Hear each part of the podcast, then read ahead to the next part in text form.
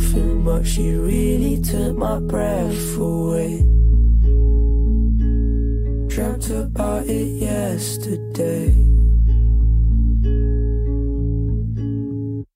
I'm a homebody, don't go nobody's functions, and she come to the junction just to take my breath away. Dreamt about it yesterday.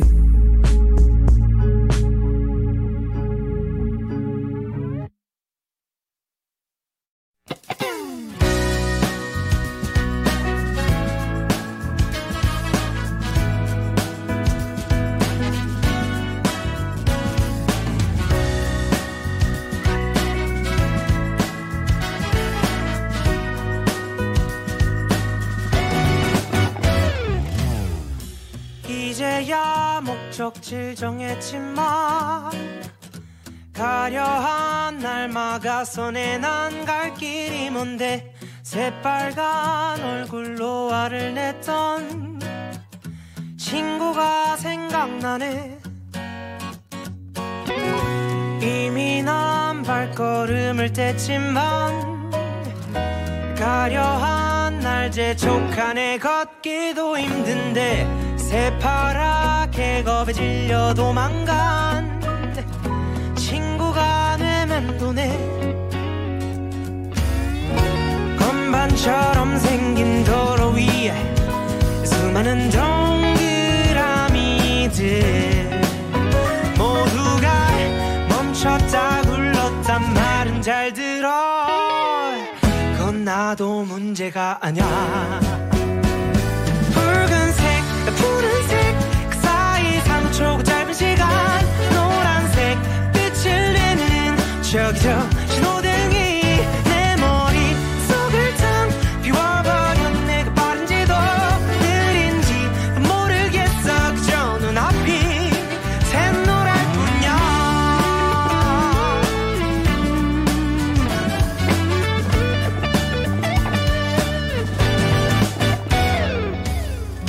솔직히 말하자면 차라리 운전대를 못 잡던 어릴 때가 더 좋았었던 것 같아. 그땐 함께 온 세상을 거닐 친구가 있었으니. 건반처럼 생긴 도로 위에 수많은 조명들이 날 빠르게 갈아가며 비추고 있지만 난 아직 초짜란 말야. 붉은색 푸른색 그 사이 3초 그 짧은 시간 노란색 빛을 내는 저기 저 신호등이 내 머릿속을 텅 비워버려. 내가 빠른지도 느린지도 모르겠어. 그저 눈앞이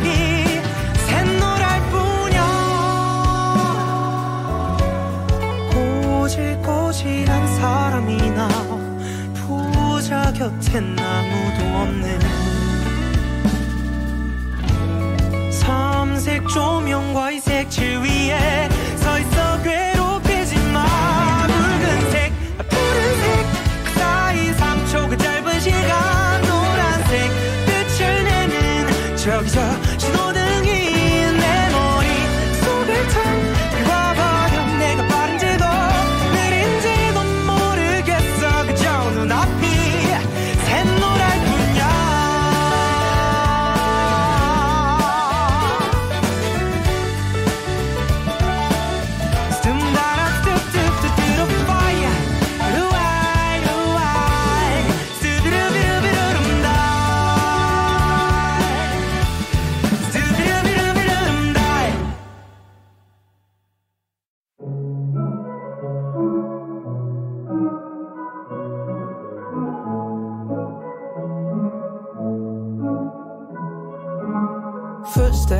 on the top floor. I ain't even let nobody through the front door. She look and she on my body, so she wants more. Asking me if I'm on something, said I'm not sure. Good girl with a good heart, but I'm seeing double vision, not a good start. I might have to send her home before it gets dark. Yeah, she's streetwise, but she isn't hood smart. I don't don't stick around if it's bad vibes. Tell her don't trip like she had a bad high. Yeah, I'm ruthless, but I'm not a bad guy. And the truth is that you had my hands tied. Smiling, she keep grinning with her gold teeth. If I'm winning, then I'm bringing in the whole team. I might build it up and burn it with my homies. Fuck the neighbors, they keep trying to call the police. I don't give a fuck about the party. I just want the people here to love. Music muffled through the wall like a movie scene. I'm just trying to see my name up on the movie screen. I don't give a fuck about the party. I just want the people here to love. Music muffled through the wall like a movie scene. I'm just trying to see my name up on the movie screen. Everybody stay looking familiar, but tonight they ain't showing who they really are. Mix up, I don't need no drama, so I grab the mixer and the marijuana. All these people nosy, I don't wanna conversate, so I'ma sip my drink till I can't even feel my face. Room spinning, double vision, double cup. Start sipping, next thing I'm throwing up. And it's like, I don't give a fuck about the party. I just want the people here to love. Music muffled through the wall like a movie scene. I'm just trying to see my name up on the movie screen. I don't give a fuck about the party. I just want the people here to love. Music muffled through the wall like a movie scene. I'm just trying to see my name up on the movie screen. I don't give a fuck about the party. I just want the people here to love. Music muffled through the wall like a movie scene. I'm just trying to see my name up on the movie screen. I don't give a fuck about the party. I just want the people here to love. Music muffled through the wall like a movie scene. I'm just trying to see my name up on the movie screen.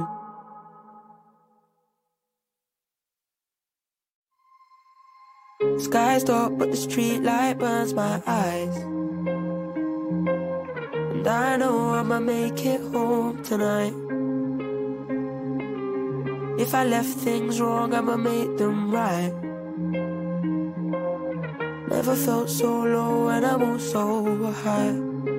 So I hop up on a night bus and leave it all behind. They could never find us, no. I don't need reminders, I just need to unwind. They could never find us, no. The journey's a blur. Forgot who you are.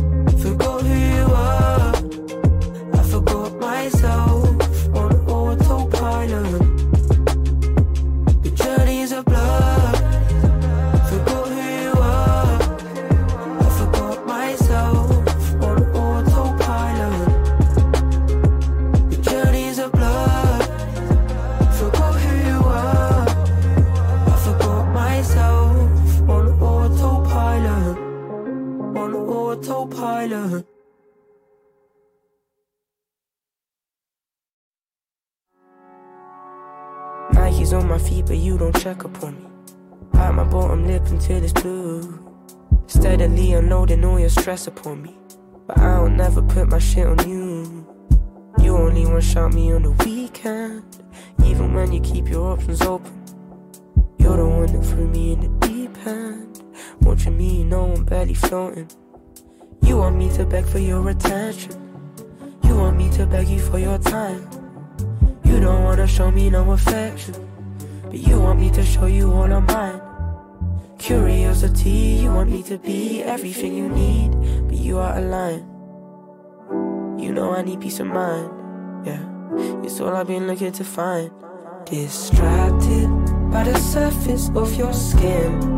The melodies you sing. The memories you spin. I'm so lost in everything that makes you. All the details of your delicate design. Awkward nights and days and looking better on me. Bugging over things I thought I knew.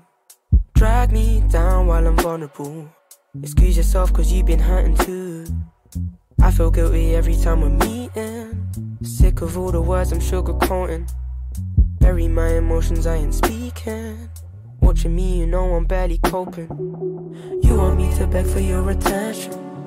You want me to beg you for your time.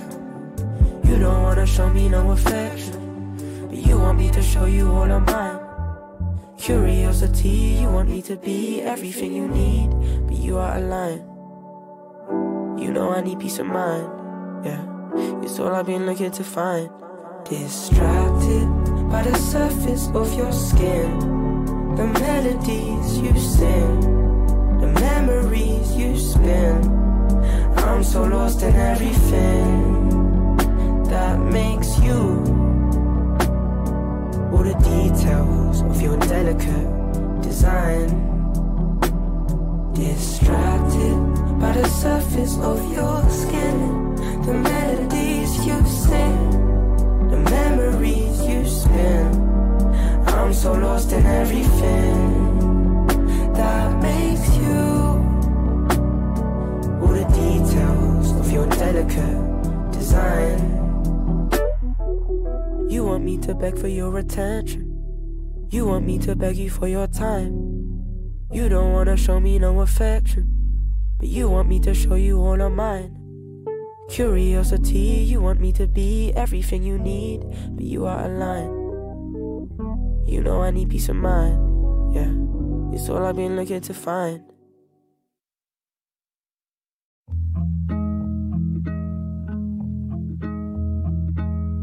They say that I'm wasted potential, meant to make my days all eventful. But sometimes I can't help but stay at home.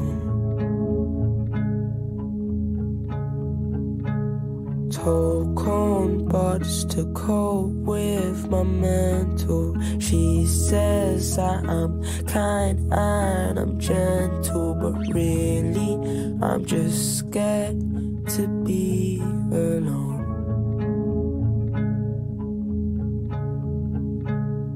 Maybe if I tell you that I hate you, then you'll give me my space.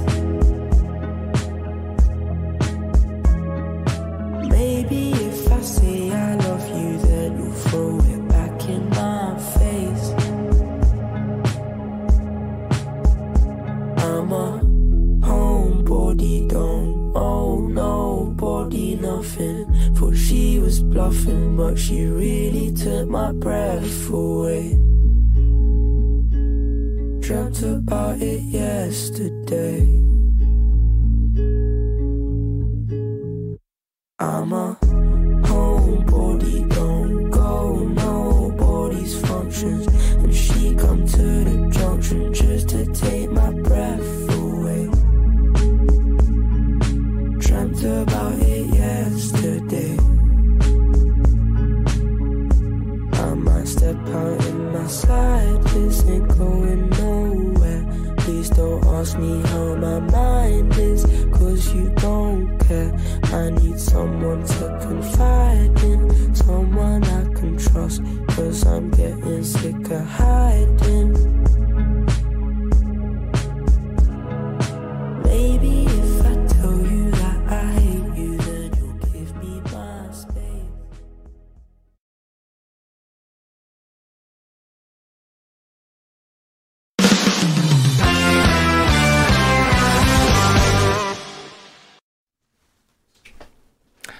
네, 여러분 안녕하십니까. 오늘 8월 11일입니다. 멀스트리트 라이브 시작하겠습니다. SBS 정호선 기자입니다.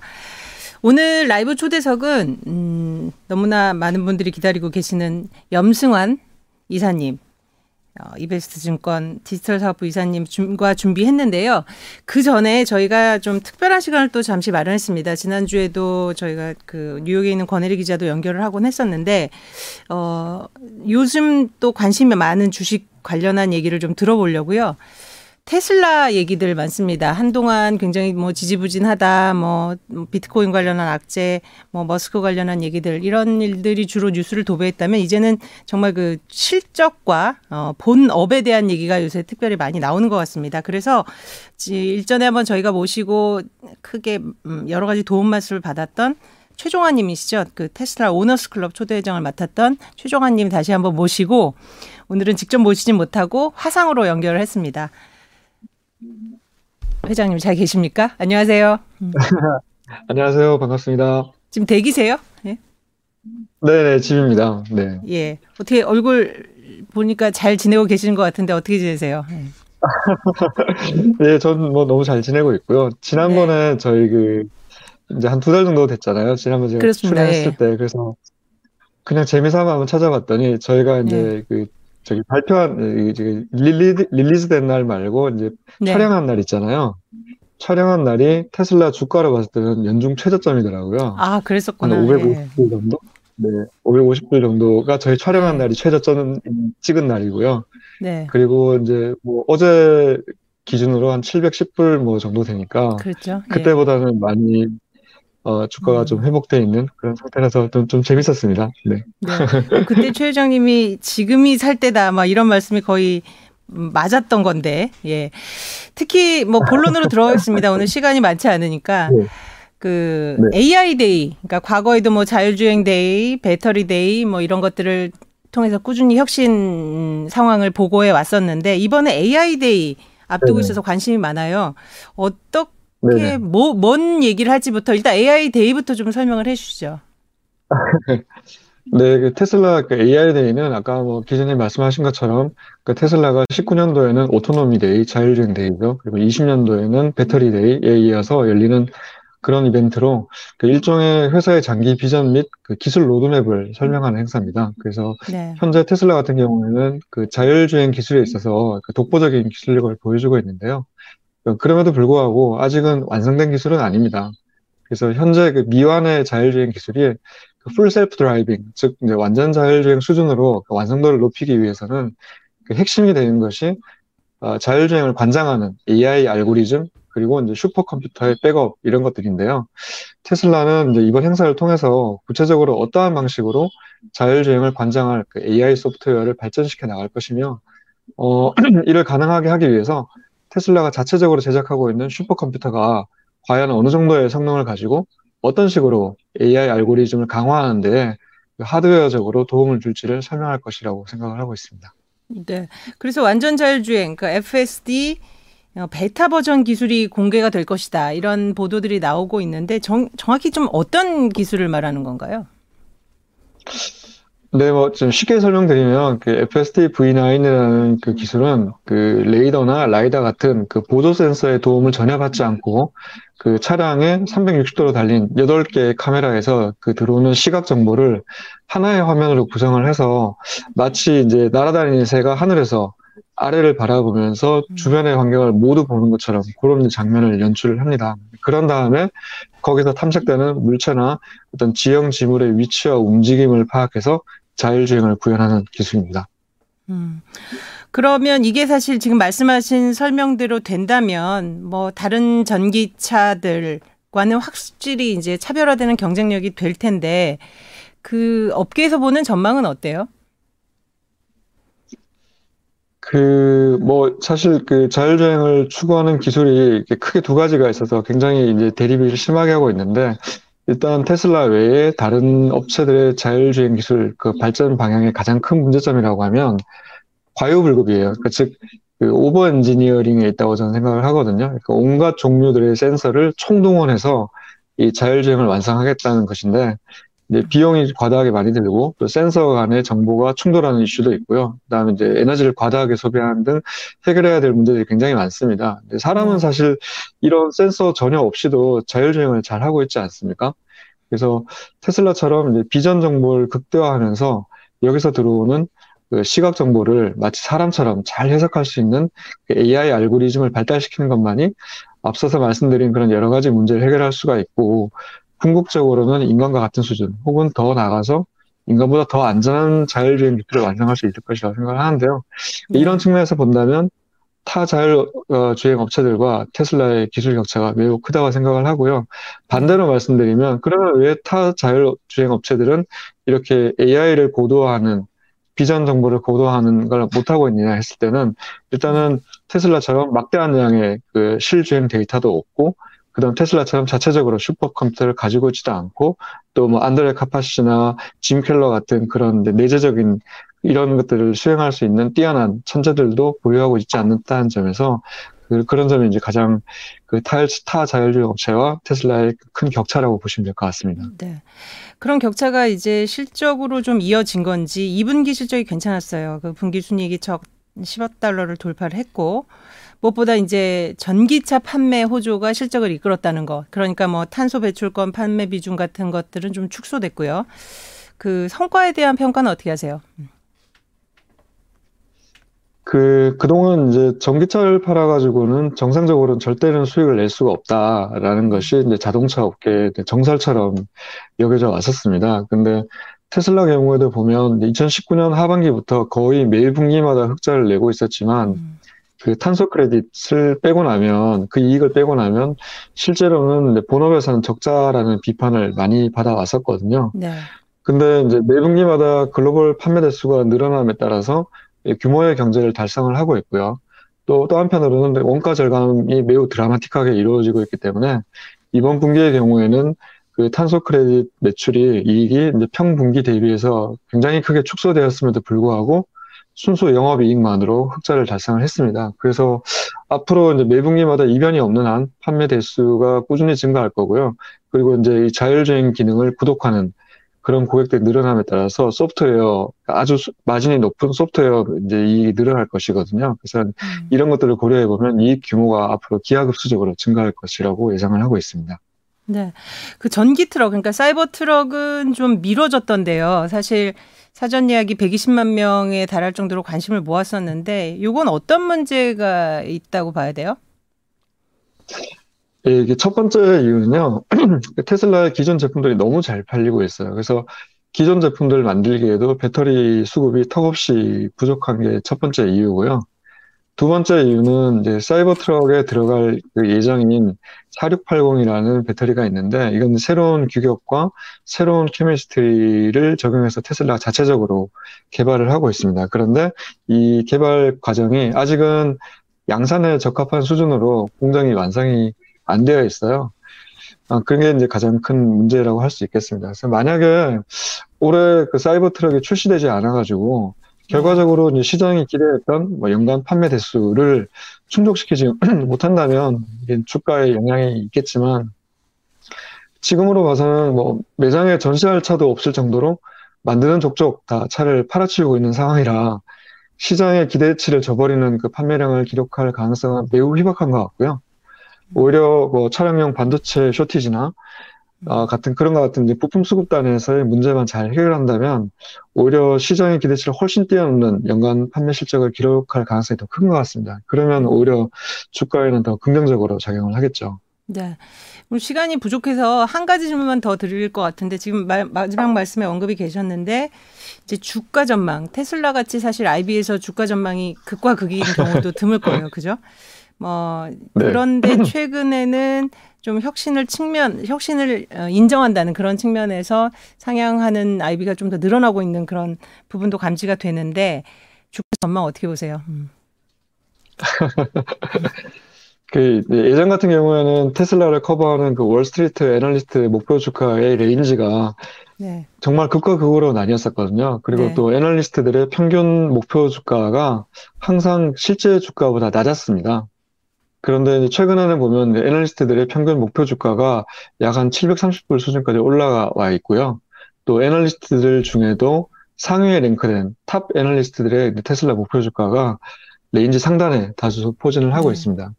그리고 이제 목표 주가의 산정 근거가 여러 가지가 있겠지만 그 중에 하나인 EPS의 상향 속도가 주가의 상승 속도보다 훨씬 빠릅니다. 이거는 과거에는 볼 수 없던 현상이에요. 그래서 애널리스트들로서는 목표 주가를 상향시킬 수밖에 없는 그런 상황에 강제적으로 내몰리고 있는 셈이죠. 그래서 글로벌 판매 대수는 매년 50% 이상 성장을 하고 있고 올해는 거의 100% 성장할 것 같거든요. 또 영업이익도 어떤 레버리지 효과를 누리면서 급격하게 늘어날 가능성이 매우 높기 때문에 주가라는 것이 결국 이런 회사에 있는 펀더멘털을 반영하는 거울이라고 본다면 지난 7개월 정도 지루하게 조정받았던 주가도 결국은 제자리를 찾아갈 것이라고 보고 있습니다. 네, 오늘 아침부터 연결했는데 많은 도움 말씀 감사드리고요. 다음에도 한번 우리 AI 데이 지나고 이걸 어떻게 좀 해석할지 네네. 도움 말씀 들어보겠습니다. 건강하시고요. 또 연결 드리겠습니다. 감사합니다. 네, 감사합니다. 네, AI 데이 앞두고 테슬라 주가 동향과 그 기술은 어떤 식으로 평가할 수 있을지에 대해서 그 촌대장 맡았던 최종환님 모시고 얘기 들어봤습니다.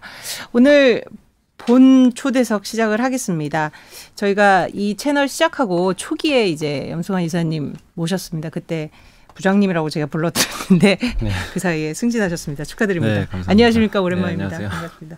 요즘 뭐 워낙 바쁘신데 그래서 이곳저곳에서 이제 러브콜이 많으실 걸로 알고 있는데 그래서 굉장히 답답한 장이 계속되고 있어서 네. 이게 여러 채널에 출연하실 때마다 참 말씀하시기도 쉽지 않을 것 같아요. 일단 전체 장을 좀 총평해 주시죠.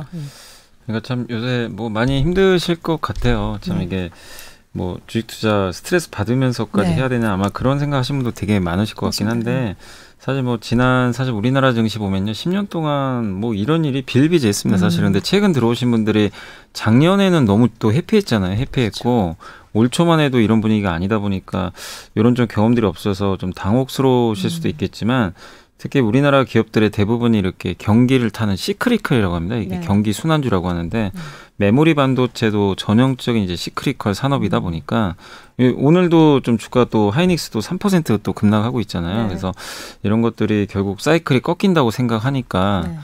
이게 외국인들이 이제 매도가 나오면서 좀 충격을 받고 있는데 네.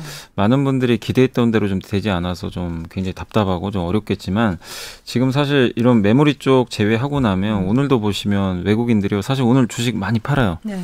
오늘 한 6천억 정도 파는 것 같은데 실제로 보면 전기전자 업종에 삼성전자 하이닉스가 들어가 있잖아요. 네. 여기를 지금 8천억 팔거든요. 8천억? 그러면은 2천억이 비어 있잖아요. 네. 그럼 다른 섹터는 산다는 얘기예요. 한마디로. 네. 그러니까 반도체를 좀 안 좋아서 파는 거지 한국 시장에 대해서 외국인들이 무조건 나쁘게 보는 건 아닌 것 같아요. 그러니까 그 안에서 자기네들도 좋아지는 섹터에 대해서는 긍정적인 시각으로 좀 사고 있으니까 네. 무조건 삼성전자 하이닉스가 이제 무너졌으니까 아, 또 시장 끝났으니까 아, 이제 뭐 매매 안 해야지 뭐 이러신 분도 계시겠지만 절대 그렇게 생각하지 마시고 네. 여러분들이 시장에 좀 꽉 지금도 좀 여전히 붙어 계시면 좀 좋을 것 같고 지금 8개월째 좀 증시가 굉장히 좀 답답하지만 이게 답답할 수밖에 없는 게 그 증시가 작년에 1,400부터 3,200까지 좀 올라온 데다가 많이 오르긴 올랐어요. 맞습니다. 그 상황에서 뭔가 좀 주도주들이 나오면서 또 치고 가야 되는데 올해 들어와서는 사실 그런 게 전혀 없어요.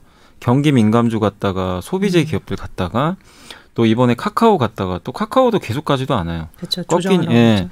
또 2차 전지가 가고 메타버스가 가고 8월 달에는 또 누가 가느냐. 가장 올해 못난이었잖아요. 바이오 기업들. 네. 예.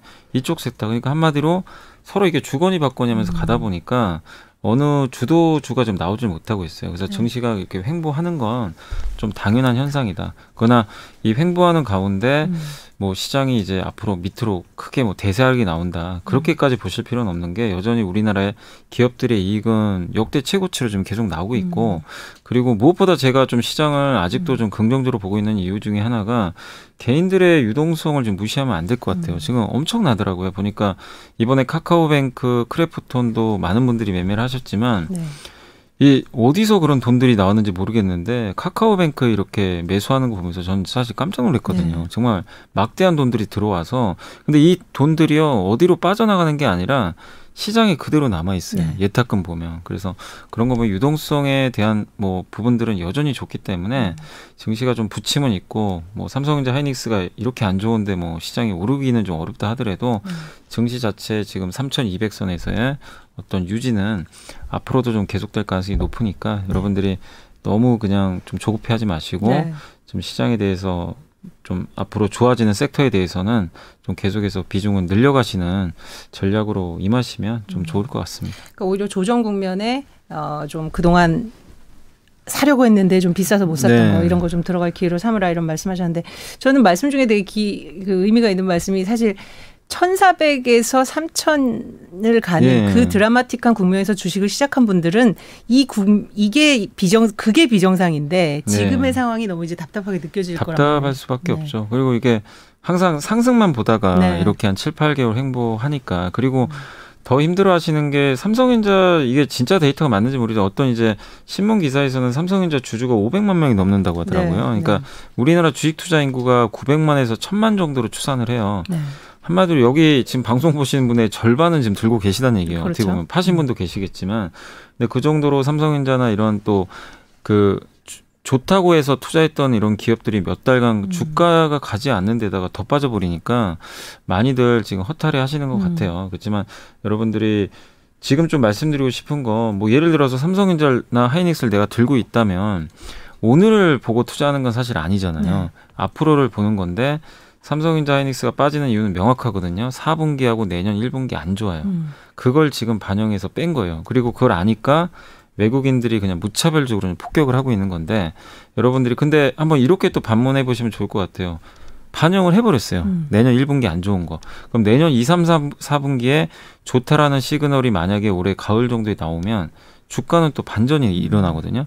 이게 항상 그랬어요. 삼성전자 하이닉스 과거에도 최악이었다가 갑자기 뭔가 몇 개월 후에 반전된다는 그런 얘기가 나오면 드라마틱하게 또 주가가 회복을 해요. 그러니까 그런 상황들이 앞으로도 펼쳐질 수 있으니까 여러분들이 단 오늘 너무 하루만 보지 마시고 앞으로 내년까지 흐름을 보시면서 좀 투자를 해보시면 좀 좋을 것 같습니다. 제가 뭐 어렵게 모신 만큼 또 뭐 종목별 무슨 저 투자 의견이라기보다는 전반적인 질문, 뭐 본인이 보유한 지금 포트폴리오는 어떻게 하는 게, 가져가는 게 좋은지, 뭐 이런 궁금증을 채팅방에 올려주시면 제가 간간히 질문을 대신 드리겠습니다. 사실 저희가 이런 방송하면 종목도 많은데 왜 삼전만 얘기하냐, 뭐 이런 분들도 있어요. 사실은 이게 워낙 주도주고 전체적인 장에서 차지하는 그 비중이 크다 보니까 이제 어쩔 수 없는데, 그래서 잠시 후 말씀을 좀 더 드리면, 사실 이재용 부회장 석방 이슈, 가석방 이슈, 뭐 혹자들은 그게 주가에 영향을 미치면 제대로 된 금융시장이냐, 뭐 이런 말도 하겠지만 사실은 그건 뭐 또 빼놓을 수 없는 변수이기도 하고. 근데 지금까지 상황으로 보면 별 반응이 없어요. 어떻게 이걸 해석하세요? 그러니까 가석방 될 거라는 이제 얘기들이 많이 나왔죠. 그 전에. 그래서 사실 지난주에 외국인이 주식 많이 샀거든요. 삼성전자 엄청나게 샀어요. 맞습니다. 1조 가까이 샀다가 이제 다시 다 팔았지만, 가석방에 대한 기대감이 없었다면 저는 안 샀을 거라고 저는 개인적으로 보고 있거든요. 근데 결국 가석방은 됐지만 그 후에 사실 뭐 삼성전자 또 업황에 대한 안 좋은 부분이 나오니까 재료 노출에다 이제 판 것 같은데, 근데 분명한 건 이 우리나라는 이 재벌 집단이 많기 때문에 뭐 우리나라 4대기 그룹 다 마찬가지잖아요. 맞습니다. 그래서 총수의 위치가 정말 중요해요. 다른 나라랑 또 다른 특수성이 있다 보니까. 근데 총수가 없을 때는 사실상 의사결정하기가 쉽지는 않다고 봅니다. 어느 CEO가 총수가 없는데 자기가 총대를 메고 공격적으로 뭐 M&A를 한다거나 쉽진 않거든요. 근데 어쨌든 이재용 부회장이 지금 비록 사면된 건 아니지만 예, 물론 이제 경영에 복귀하기는 쉽지 않다고 하더라고요. 이게 법무부 장관 승인이 있어야 된다고 하더라고요. 취업 제한이 걸려있기 때문에. 그렇지만 있는 거랑 그 옥중에 있는 거랑 나온 거랑은 어쨌든 좀 저는 다르다고 보고 있어요. 간접적으로도 영향을, 의사결정에 참여할 수도 있다고 좀 생각을 하고 있고, 또 해외 출장도 제한돼 있지만 또 법무부 장관의 그 승인을 받으면 또 나갈 수도 있거든요. 그래서 제약이 어쨌든 거기 감옥에 있는 것보다 훨씬 또 어느 정도 이제 운신의 폭은 좀 있기 때문에 분명히 이거는 저는 주가에는 긍정적으로 보고 있어요. 그 많이 삼성전자를 이렇게 보시는 분들이 답답해 하시는 것 중에 하나가, 주가 못 가는 이유 중에 가장 결정적인 게 사실 지금 빠지는 거에 메모리 때문에 빠지지만 앞으로의 삼성전자의 주가를 결정하는 거는 결국 두 가지거든요. 비메모리 사업하고 이게 TSMC를 얼마나 쫓아가느냐 이거랑 M&A입니다. 그렇죠. 현금이 110조나 있어요. 있는데 이 돈을 가지고 아무것도 안 하는 거는 주주들한테도 좋을 게 전혀 없어요. 어차피 110조 원 갖고 있어봐야 그 회사가 갖고 있는 거지. 그렇죠. 주주한테 줄 돈이 지금 아니잖아요. 그래서 주주한테 돌려주려면 배당을 주든가 네. 아니면 뭔가 설비 투자를 하든지 아니면 이 돈 가지고 어디에 투자를 해가지고 M&A를 해서 돈을 더 벌어다 주면 돼요. 근데 지금 뭐 네덜란드의 자동차 이 그 반도체 회사인 NXP를 사면 은행 금리보다 훨씬 높은 수익을 낼 수 있을 거란 얘기도 일부 나오긴 하더라고요. 그러니까 이 돈을 그냥 110조를 은행에 지금 넣어놓고 있을 거 아니에요. 네. 그러면 당연히 이자는 나오겠죠. 근데 그거 대비해서 몇 배의 수익을 낼 수 있거든요. 그래서 지금 주주분들이 그걸 원합니다. 근데 총수가 일단은 어쨌든 이제 나왔기 때문에 이제 좀 빠른 의사결정이 나와서 NXP M&A도 결정될 가능성도 분명히 높아졌고 거기다가 지금 파운드리 미국의 공장 증설하는 것도 지금 뭐 부지 선정도 안 돼가지고 그렇죠. 자꾸 늦어지는데 이 부분도 사실은 그 올해 5월 달에 어떻게 보면 이제 바이든 대통령한테 약속을 한 거거든요. 투자하겠다고. 네. 근데 그리고 지금 3개월 지났는데 뭐 아무런 얘기도 없어요. 뭔가 좀 빨리 해야 되는데 이거 TSMC는 자꾸 도망가죠. 인텔은 뒤에서 맹추격하기 시작하죠. 그렇죠. 예, 삼성은 지금 시간이 지금 결코 지금 이게 1분 1초가 이게 지금 굉장히 좀 그 빠른 의사결정이 좀 필요한 상황인데 네.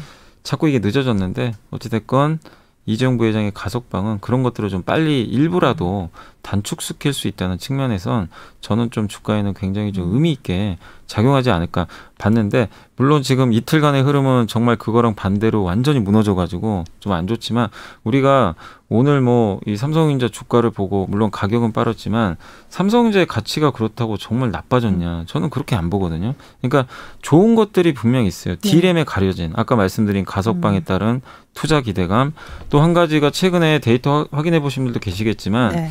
삼성전자가 그동안 제일 안 좋았던 게 비메모리가 파운드리를 이렇게 만들면 10개 중에 3개가 불량품이 많이 나. 그러니까 10개 중에 7개가 불량품이었대요. 수율이 30%밖에 안 됐나 봐요. 네. 흔히 이제 5나노, 3나노, 2나노 뭐 이런 식으로 이게 가늘수록 이제 좋은 어렵죠? 건데 예. 5나노 공정을 TSMC도 하고 삼성이 하는데 전 세계에서 유일하게 2회사밖에 못 해요. 근데 TSMC는 좀 앞서가는데 삼성은 이게 안 따라온 네. 거죠. 근데 일각에서는 지금 확인해 본 결과 10개 중에 이제 6개가 제대로 된 제품이 나오기 시작했다. 예. 네. 그럼 이게 수율이라는 건 반복적으로 우리 그 공부하다 보면 계속 학습 능력이 올라가면 시험 성적 잘 나오잖아요. 이 만드는 것도 비슷하대요. 제조업도 만들면 계속 늘어난다고 합니다. 그럼 결국 삼성전자가 이 불량품에 대한 이슈가 지금 해결될 기미가 보이기 시작했고 그러면 삼성전자를 부정적으로 보셨던 분들도 비메모리 한번 기대해봐도 되겠다. 또 4분기에 신제품도 또 나올 가능성이 있고 네. 구글도 자기네가 칩을 만드는데 이 말씀을 왜 드리냐면 요새 보면 옛날에는 이런 뭐 노트북이나 뭐 애플도 마찬가지였지만 이 PC에 다 자기네가 직접 칩을 만든 게 아니라 대부분 인텔 CPU를 썼잖아요. 네. 애플이 어느 날 갑자기 자기가 M1 칩을 만들기 시작했어요. 네, TSMC에 맡겼죠. 구글도 이제 야 퀄컴 너네하고는 이제 안 해. 우리가 만들 거야. 이렇게 이제 독립선언을 해버렸어요. 근데 이 회사들은 특징이 설계는 하는데 만들지 못해요. 맡겨야 됩니다. 이거는 TSMC나 삼성한테 너무 좋은 그림이에요. 근데 앞으로 이런 회사들이 점점 많아질 겁니다. 그러면 TSMC 혼자만 할 수가 없어요. 그냥 만드는 데 한계가 있으니까. 이런 구도들이 우리가 기대해 볼 수 있고 아까 또 그럼 구글은 우리한테 그러니까 삼성한테 줄 가능성이 굉장히 높은 게 이미 그 프로젝트를 하고 있었대요. 네, 삼성하고 같이. 그러니까 맡길 가능성이 높고 그리고 애플이 사실 삼성에 그 옛날에 칩 만들어 달라고 했는데 원래 삼성이 만들어줬다가 갑자기 TSMC로 바꾼 이유가 경쟁사거든요. 네. 삼성과 애플은 갤럭시나 이 아이폰 쪽에서. 근데 구글하고는 크게 경쟁 관계가 없어요. 그렇죠. 오히려 관계가 좋아요. 안드로이드 폰 많이 팔아줘서 사실 구글이 고마워하는 거죠. 그렇죠. 어떻게 보면. 예. 그래서 관계가 좋기 때문에 이런 부분도 있고 또 한 가지가 우리가 이제 제가 좀 약간 아직 이것 때문에 올라간다가 아니라 기왕 지금 삼성전자를 들고 계신 분들은 좀 크게 보라는 의미인데 아까 방금도 그 이제 테슬라 AI Day 말씀하셨잖아요. 네. 근데 이번에 테슬라가 원래 1,000만 원짜리 그 자율주행 그 솔루션을 탑재한 차를 이제 판매를 하는데 네. 1,000만 원이면 좀 사람들이 구매하기가 쉽지 않잖아요. 근데 월 20만 원 정도 되는 구독 모델로 바꿨잖아요. 그렇죠. 그러면 이게 대중화될 수도 있는 거거든요. 그러니까 평은 되게 좋더라고요. 근데 구독 모드로 갔을 때 진입 장벽이 낮아져요. 왜 이 말씀을 드리냐면 지금 전기차에는 메모리 반도체가 사실 별 필요가 없어요. 자동차가 뭐 계산할 것도 아니고. 네. 근데 자율주행차는 자기가 인공지능으로 스스로 계산을 해야 되는데 그거를 인공지능 반도체가 하겠지만 옆에서 빠른 연산을 도와주려면 메모리가 반드시 들어가야 돼요. 그것도 엄청난 대용량 메모리가. 네. 그럼 기존에 없는 시장이 테슬라 때문에 열릴 수가 있어요. 이건 삼성전자 입장에서 너무 좋은 그림이거든요. 근데 메모리 반도체 만드는 회사는 3개밖에 없잖아요. 그래서 자율주행 시장까지 앞으로 열려요. 그러니까 이걸 본다면 지금의 이런 좀 삼성전자의 좀 안 좋은 사이클, 단기 사이클 때문에 너무 이거 울상 지우지 마시고 단기로 트레이딩 하신 분들이야 뭐 제가 뭐라고 할 얘기는 네. 아니지만 그러니까 단기 종목은 아니잖아요. 네, 중장기로 보신 분들은 이거 그냥 제가 지어낸 얘기가 아니잖아요. 찾아보시면 다 지금 검증된 얘기 드리니까 네. 이걸 보고 투자하신 분들은 오히려 저는 지금 오히려 사야 된다고 좀 생각을 네. 하고 있거든요. 그래서 그리고 삼성전자가 이런 또 모멘텀이 있다는 건 우리나라 증시가 안 무너진다는 얘기랑 또 똑같아요. 그렇기 때문에 삼성전자에 대해서 너무 좀 부정적인 시각만 좀 갖지 않으셨으면 좀 하는 저는 생각입니다. 그렇죠. 예. 그러니까 정리해보면 위기 요인은 분명히 있다. 네. 그러니까 자체적인 그런 뭐 오너 이슈 또는 비메모리에 대해서 직접적으로 공격적으로 진출하지 네. 못한 그런 이슈 또 M&A에 대해서도 좀 지지부진했던 거 이런 것들이 좀 해소되고 지금이야 이제 디램 가격에 대한 뭐 암울한 전망 때문에 이제 네, 단기적으로 맞습니다. 그럴 수는 있지만 근본적인 본질이 변하지 않기 때문에 예, 상승 여력은 충분하다. 네.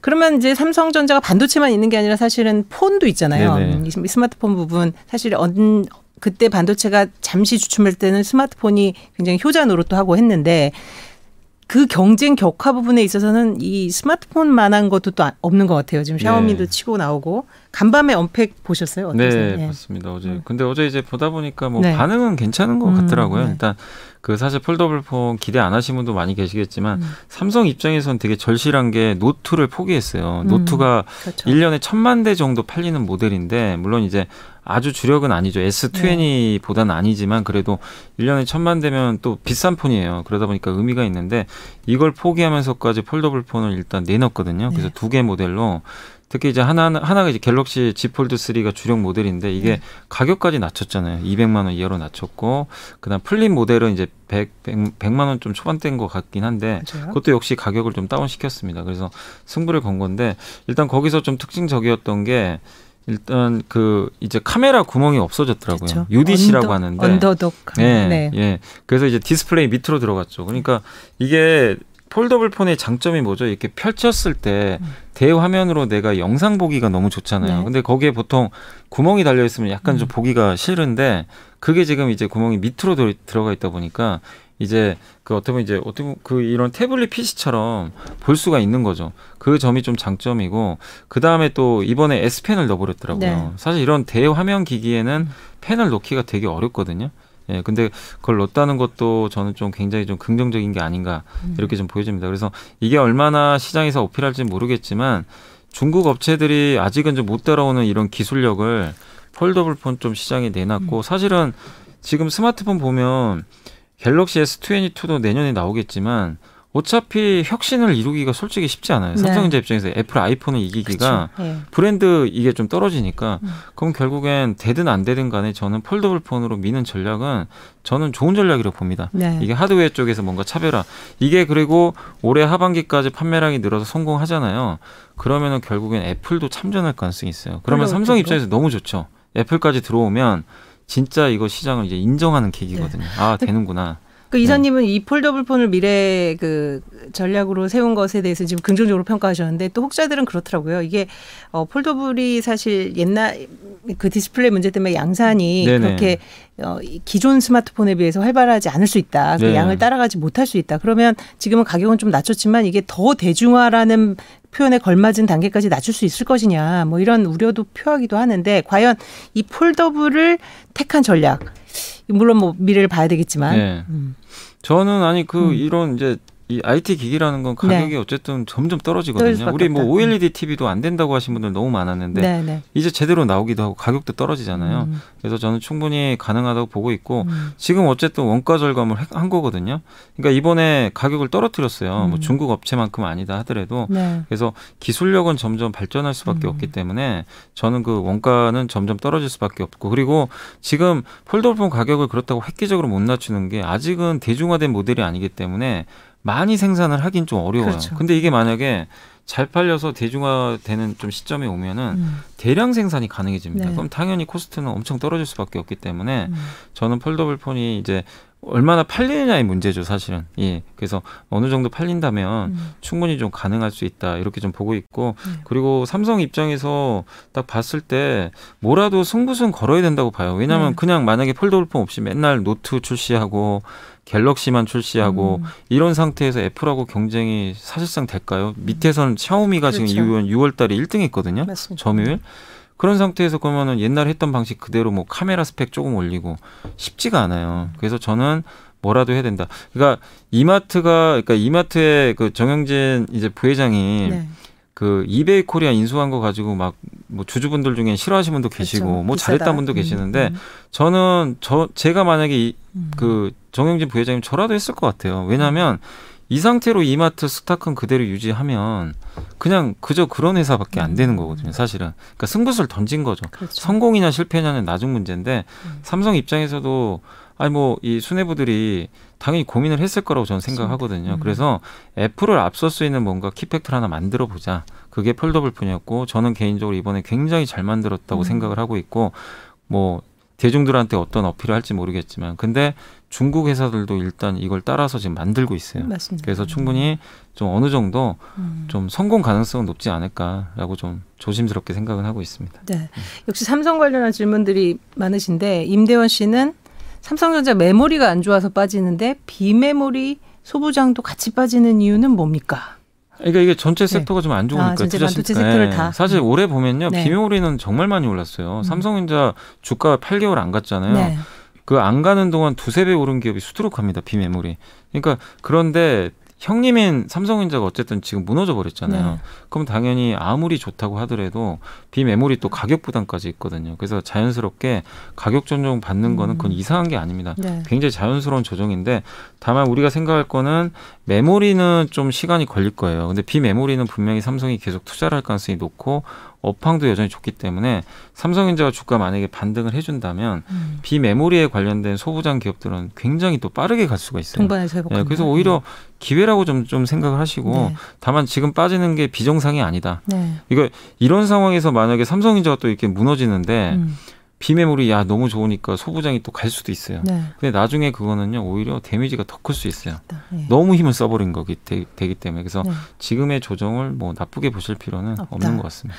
에릭이란 분 오늘도 급락 중인 SK하이닉스 분석해 주세요. 그러니까 SK하이닉스는 어제도 보면 삼성보다 낙폭이 훨씬 더 컸죠. 그러니까 이게 여기는 비메모리가 굉장히 없으니까. 네. 그러니까 지금 빠지는 거는. 메모리에 대해서 지금 던지는 거예요. 그러니까 네. 메모리 업황 피크아웃이다.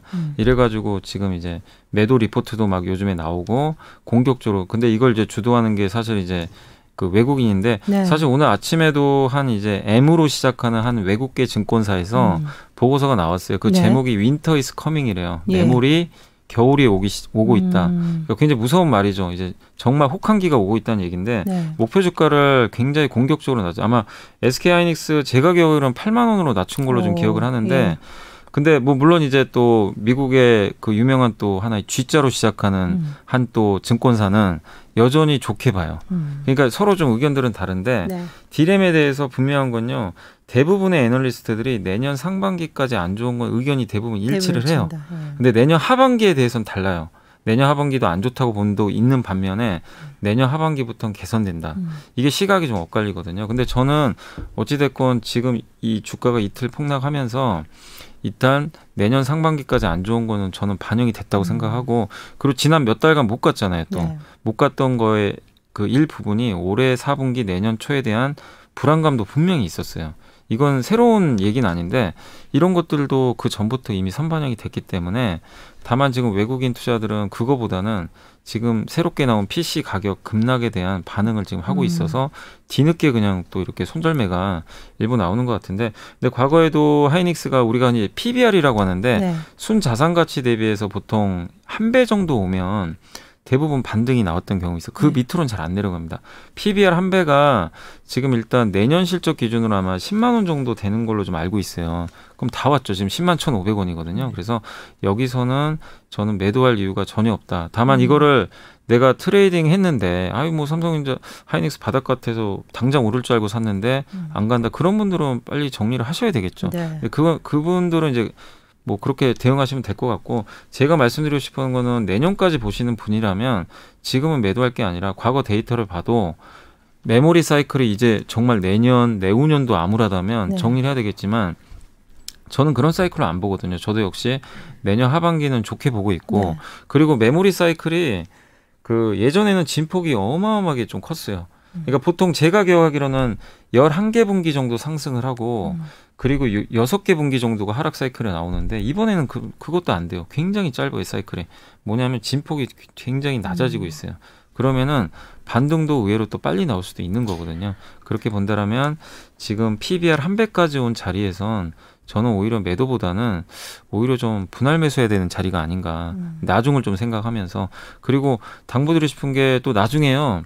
이게 언제 그랬냐는 듯이 정말 또 어느 시점에서 슈퍼사이클 얘기가 또 나올 수. 올해 1월에 기억나세요? 1월이 슈퍼사이클 빅사이클 온다. 그렇죠. 예. 그때 사신 분들 다 지금 굉장히 지금 힘드신데 네. 지금은 뭐죠? 빅사이클이 문제가 아니라 이거 진짜 이제 메모리 망하나 보다. 네.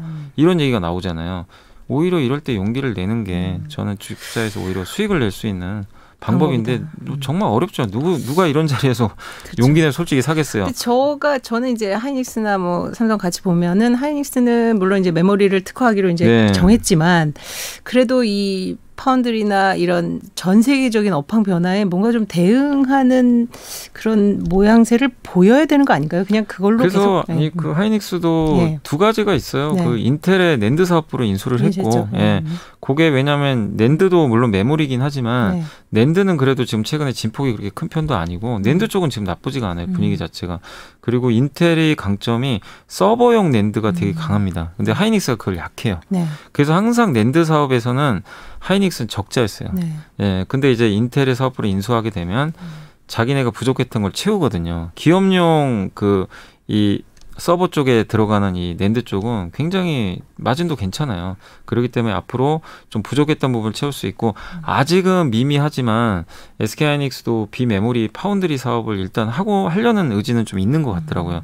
근데 그거는 좀 시간이 걸리겠지만 그런 또 모멘텀들도 일부 남아있기 때문에 너무 거기에 대해서 아직은 대응은 안 하고 있다. 이렇게까지 보실 필요 없는데, 그러나 주가를 하이닉스는 결정하는 게 어쩔 수 없습니다. D램입니다. 네. D램이 모든 걸 결정하니까 D램이 좀 좋아지는 시그널이 올 때까지는 주가는 당분간은 부진할 수밖에 없지만, 과거에도 그랬지만 이렇게 PBR 한 배에 사가지고 실패했던 경우는 단 한 번도 없었던 것 같아요. 네. 결국은 다 올라왔기 때문에 저는 좀 기다려보자는 좀 말씀을 좀 드리고 싶습니다. 네. 내년 하반기를 이제 D램 가격은 좋게 보시는 쪽으로 네. 이제 베팅을 해주셨고요. 2차전지 뭐 외국인 뭐 엄청 좋아하잖아요. 엄청 그냥 계속 사들이고 있는데 2차전지는 계속해서 좋게 봐야 될까요? 2차전지만큼 네. 그러니까 이게 성장이 나오는데 숫자 치키는 업종이 별로 없거든요. 그러니까 보통은 우리가 이제 흔히 작년에 그 다모다란 교수님이셨나? 그분이 쓴 책 아마 보신 분들 계세요. 내러티브 앤 넘버스라고 숫자하고 이제 그러니까 내러티브가 스토리고요. 넘버스는 숫자죠. 그 두 개가 결합된 기업은 엄청난 거거든요. 그러니까 보통은 보면은 어떤 테마성 기업들 보면 막 스토리를 붙여요. 막 앞으로 이렇게 될 것이다. 숫자가 적자인데도. 그래서 올라가는데 나중에 뚜껑을 열어봤더니 적자고 돈은 못 벌어요. 그럼 망가지죠. 그렇죠. 근데 숫자가 좋은 기업들, 특히 은행주들 보면 숫자가 너무 좋죠. 근데 왜 못 가죠? 스토리가 안 붙어요. 카카오뱅크는 숫자 물론 좋은데 비싸긴 하는데 왜 이렇게 주가가 KB금융보다 높을까요? 내러티브가 붙은 거예요. 여기에 스토리를 딱 입혀버린 거죠. 아, MZ세대들은 카뱅을 쓴다. 근데 이 사람들이 나중에 구매력이 당연히 높아지면 40, 50대 되면 계속 하방이 독주하지 않을까. 이 스토리가 여기에 붙어버리니까 그냥 주가가 날아가버린 거죠. 근데 그런 섹터가 바로 2차 전지죠. 왜냐하면 2차 전지도 예전엔 내러티브밖에 없었어요. 스토리만 붙었죠. 그쵸. 근데 지금 전기차 팔리는 거 보세요. 얼마 전에 노르웨이에서는 8월 달에 아이오닉5가 전체 1등 했대요. 전기차. 네. 그 정도로 지금 이제 한국도 좀 경쟁력이 생기는데 이 내러티브에다가 그동안 사람들이 좀 긴감이 떠 있던 게 미국은 도대체 뭘 하고 있냐. 전기차 하지도 않고. 근데 미국의 바이든 대통령이 이제 강력하게 얘기를 해서 행정명령에 서명했죠. 2030년 이제 미국의 모든 신차 판매의 절반은 전기차, 수차다. 선언을 해버렸어요. 불러모았죠. 예. CEO들을. 지금 2차 전지 배터리 회사들이 LG화학 이제 흑자 났고요. 삼성 SDI도 이제 돈 벌기 시작하고 이노베이션도 얼마 안 남았습니다. 이제 숫자까지 지키는데 미국에서까지 이렇게 투자를 해버려요. 이거는 누가 봐도 그냥 내러티브 앤 넘버스가 다 갖춰진 업종이에요. 그러다 보니까 외국인들이 봤을 때 그렇다고 중국 회사에 비해서도 싸거든요. CATL이 시총이 200조인데 네. LG화학은 지금 60조. 삼성 SDI 50조, 이노베이션은 20조밖에 안 돼요. 이거 보니까 싼 거죠. 그래서 지금 이 삼성전자 하이닉스에 대해서는 지금 이 넘버스죠. 숫자가 이제 안 좋을 것 같으니까 막 팔아버리는데 네. 2차 전지는 요즘에 계속 사더라고요. 그러니까. 주식을. 그러니까 이게 스토리가 이런 식으로 맞아떨어지기 때문에 2차 전지를 굉장히 외국인들은 지금 선호를 하고 있는 것 같은데 여러분도 한번 고민을 해보세요. 2차 전지가 여기서 과연 끝날 것 같냐. 2차 전지에 저는 좀 고점은 이때로 보고 있어요. 그 보통 침투율이라 그러잖아요. 네. 옛날에 아이폰하고 스마트폰이 잘 팔려서 15% 그러니까 전체 스마트폰 100대 중에 15대 그러니까 전체 그때 피처폰이라고 그러네요. 맞습니다.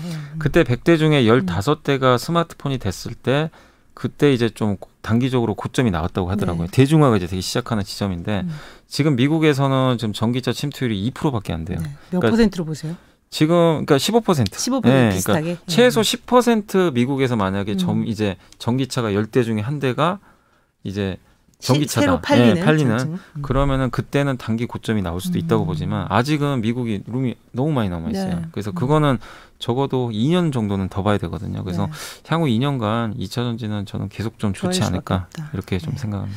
그 내러티브의 넘버스 굉장히 의미 있는 말인 것 같아요. 왜냐하면 사실 카카오도 내러티브만 있고 아직은 숫자적인 카카오래 저기 쿠팡이 그랬고 네, 쿠팡은 사실은 그렇죠? 넘버스는 안 나오죠. 넘버스가 네. 안 나오는데 분명히 나올 거라는 믿음이 네, 있으니까 맞아요. 지금 가고 있는 거고 네. 카카오도 그동안은 사실 뭐 여러 계열사들을 만들어 놓고 했지만 넘버스가 안 나오다가 네. 이제 나오기 시작하면서 네, 이제 IPO에 성공하고 네.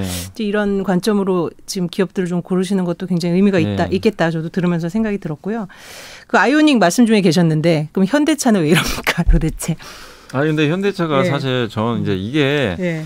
약간 좀 그런 게 이제 1월달에 네. 너무 흥분했어요. 그러니까 약간 이제 되돌리는 거죠. 네, 네. 그러니까 뭐냐면은 1월달에 그 애플카 이슈가 생겨가지고 사실 1월에 좀 슬로우하게 갔으면 더 좋았을 텐데 갑자기 생각지도 않은 애플하고 뭐 이렇게 애플카 만든다는 얘기가 나오니까 급등했죠. 주가가 정말 미친 듯이 올라가가지고.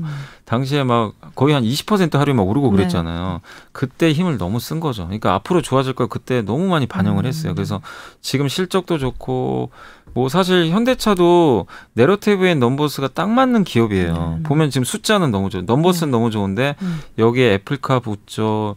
아이오닉5 이제 전기차 나오죠. 거기에 뭐 UAM 로봇 이런 게 붙어요. 또 이 미국의 그 이 앱티브라는 자율주행 솔루션 회사랑 만든 이 모셔널이라는 자회사가 하나 있거든요. 네. 조인트 벤처 만들었는데 이게 LA에 이제 자율주행 허브를 하나 만든다고 하더라고요.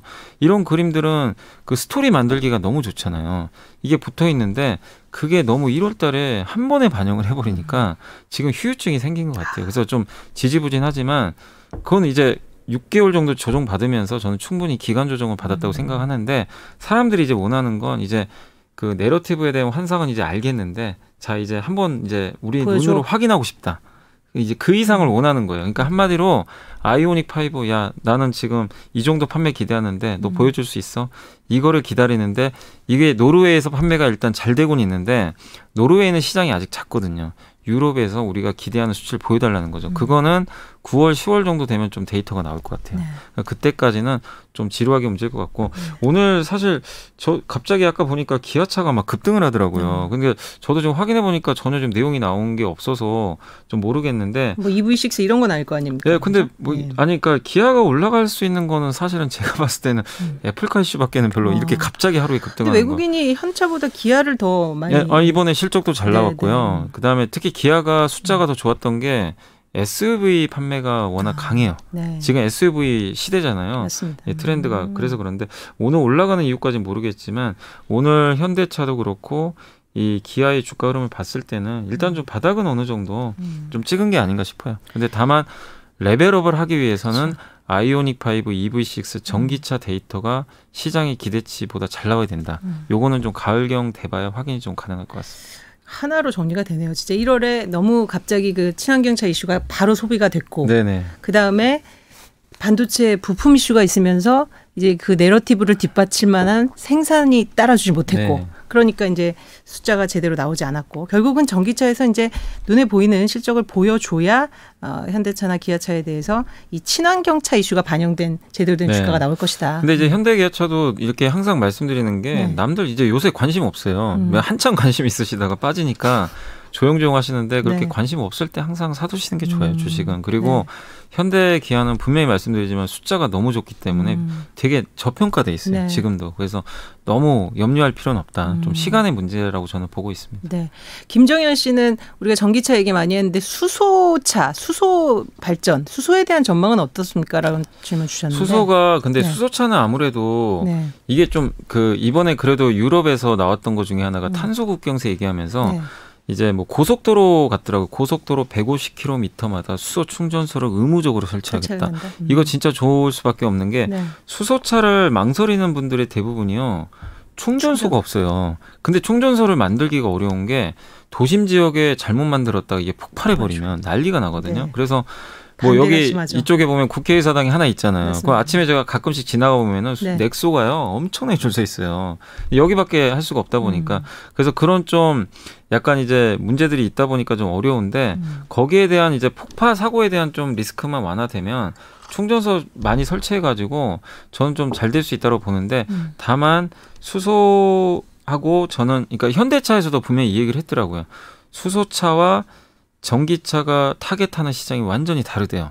뭐냐면 전기차는 승용차 위주. 그쵸. 사람들이 타고 다니는. 대형. 그러니까 그다음에 그 수소차는 상용차. 비즈니스용으로만 할 가능성이 높아요. 트럭. 그다음 버스. 왜 그러냐면 수소차가 전기차보다 절대적으로 강점인 게 그게 있어요. 파워. 이 주행거리가 엄청 길어요. 한번 충전하면 1000km도 갈 수가 있대요. 거기다가 두 번째가 뭐냐면 충전 속도가 정말 빨라요. 그냥 우리 주유하는 거랑 똑같아요. 근데 그 이렇게 트럭 운전하시는 분이나 아니면 이렇게 운송하시는 분들은 시간이 곧 돈이거든요. 근데 전기차 이거 세워놓고 내가 전기 트럭 딱 하는데 나 이 충전을 할 때 시간이 너무 오래 걸리면 그거 다 버리는 돈이에요. 근데 수소차는 그런 게 없어요. 그래서 상용 모델로 갈 가능성이 있습니다. 그래서 이거를 여러분들이 그래서 당연히 시장은 전기차가 훨씬 클 수밖에 없어요. 그렇지만 수소차도 그 나름대로의 트럭이나 버스 모델로는 특화돼서 유럽 쪽에 많이 나갈 수가 있으니까 그렇지만 수소차는 어쨌든 규모는 좀 작을 수 있다는 건 여러분들이 투자하실 때 염두에 두시고 그리고 수소 발전과 관련해서는 지금 탄소 국경세 문제가 있는데 어차피 이제 이산화탄소 배출 줄여야 되잖아요. 그러려면 가장 좋은 에너지원은 수소라고 하더라고요. 왜냐면은 수소를 이 뭐 이 철강 아니면 뭐 철강을 생산하거나 뭐 시멘트를 만들거나 이럴 때 거기에 수소를 어느 정도 딱 넣어주면 이산화탄소 배출이 지금보다 훨씬 더 줄어들 수밖에 없다고 하더라고요. 그래서 수소 산업은 그 자체로서 자동차뿐만 아니라 발전 에너지원으로서도 앞으로 석유를 저는 대신할 수밖에 없다고 생각을 하거든요. 그래서 수소에 우리나라 대기업들이 투자 진짜 많이 하고 있어요. 막 엄청난 돈을 들여가지고 하는데 괜히 하는 게 아니거든요. 그리고 요건 한번 기대를 해보세요. 지금 올해 5월 달에 K 반도체 발표한 거 기억나실 거예요. 그렇죠. 정부에서 3대 전략 사업, 그다음에 K 배터리를 7월에 발표했고 나머지 하나가 백신이었잖아요. 얼마 전에 발표했죠. 그때 다 어땠죠? 주가들이 다 급등을 했습니다. 이번에 백신주도 마찬가지였고 지금 10월 아니면 11월로 예정이 돼 있는데 수소경제 로드맵 2.0이 발표를 예정돼 있어요. 1.0에서 업그레이드된 모델인데 그걸 문재인 대통령이 직접 아마 발표를 할 겁니다. 그러면 수소주도 지금부터 미리 좀 저는 선점을 해놔야 된다고 생각해요. 왜냐하면 정책 이슈가 붙으면 주가는 그때 반응을 해주거든요. 그래서 수소주도 지금 사실 좀 사람들이 별로 관심이 없는 것 같더라고요. 근데 이럴 때 한번 담아 놓으셔도 조금 먼 미래다 이렇게 생각하는 게 있는 것 같아요. 전기차보다는. 그렇죠? 네. 예. 그렇지만 이 수소는요 당장 돈은 안 돼요. 왜냐하면 정책적으로 지원을 해줘야 되는 산업이니까. 그래서 지금 주가는 부진하지만 정부 정책이 딱 나와주면 바로 모멘텀 받을 수 있으니까 지금 좀 저는 괜찮게 생각은 하고 있습니다. 정책 이슈 짚어주셨는데 반도체, 배터리, 백신, 수소 그런 면에서 대표적인 게 이제 미국에서 바이든이 이제 인프라 투자법 통과잖아요. 네. 그러다 보니까 뭐 물론 미국에서는 이미 인프라 종목이 강세를 띠고 있고 우리나라랑 직접 연결이 있을까요? 미국에서 이제 그러니까 예전에는 중국의 인프라 투자가 우리나라에 영향을 많이 줬는데 중국은 사실은 이제 경기가 조금 요즘에 좀 오히려 둔화되면서 좀 부담은 되고 오히려 막 규제 이슈 때문에 그런데 미국이란 나라가 사실 보시면 미국 여행 가보신 분들은 아마 기억하실 거예요. 정말 도로도 노후화돼 있고 지하철도 정말 우리나라랑 비교가 안 되게 그쵸. 너무나 안 좋아요. 시설이 낙후돼 있는데 옛날에 1950년, 60년대 그 시설 그대로예요. 근데 한국은 인프라 투자를 정말 많이 했잖아요. 그래서 미국 갔다 오신 분들이 진짜 깜짝 놀라는 게 이게 진짜 미국의 현실인가. 그래서 바이든 대통령도 기왕 이렇게 된 거 인프라 투자 좀 하자. 어차피 노화됐으니까 고용도 살릴 겸 해서 이제 엄청난 투자를 하는데 당연히 투자가 들어가면 거기서 수혜를 받는 기업들이 나오겠죠. 대표적인 게 미국의 건설 회사인데 근데 우리나라는 미국의 건설 그쪽 수혜가 없어요. 근데 수혜를 받는 건 건설 기계는 굴삭기 지금 하는 회사 중에 대표적인 게 투산바켓이죠. 예. 그런 기업들. 그리고 미국의 철강 수요가 앞으로 엄청 늘어나겠죠. 당연히 인프라 투자 들어가니까. 그래서 이거는 우리나라 철강 회사들한테도 당연히 좋을 수밖에 없는 뉴스인 것 같고 미국만 그리고 이런 뭐 설비 투자나 인프라 투자하는 게 아니라 유럽도 앞으로 많이 할 거거든요.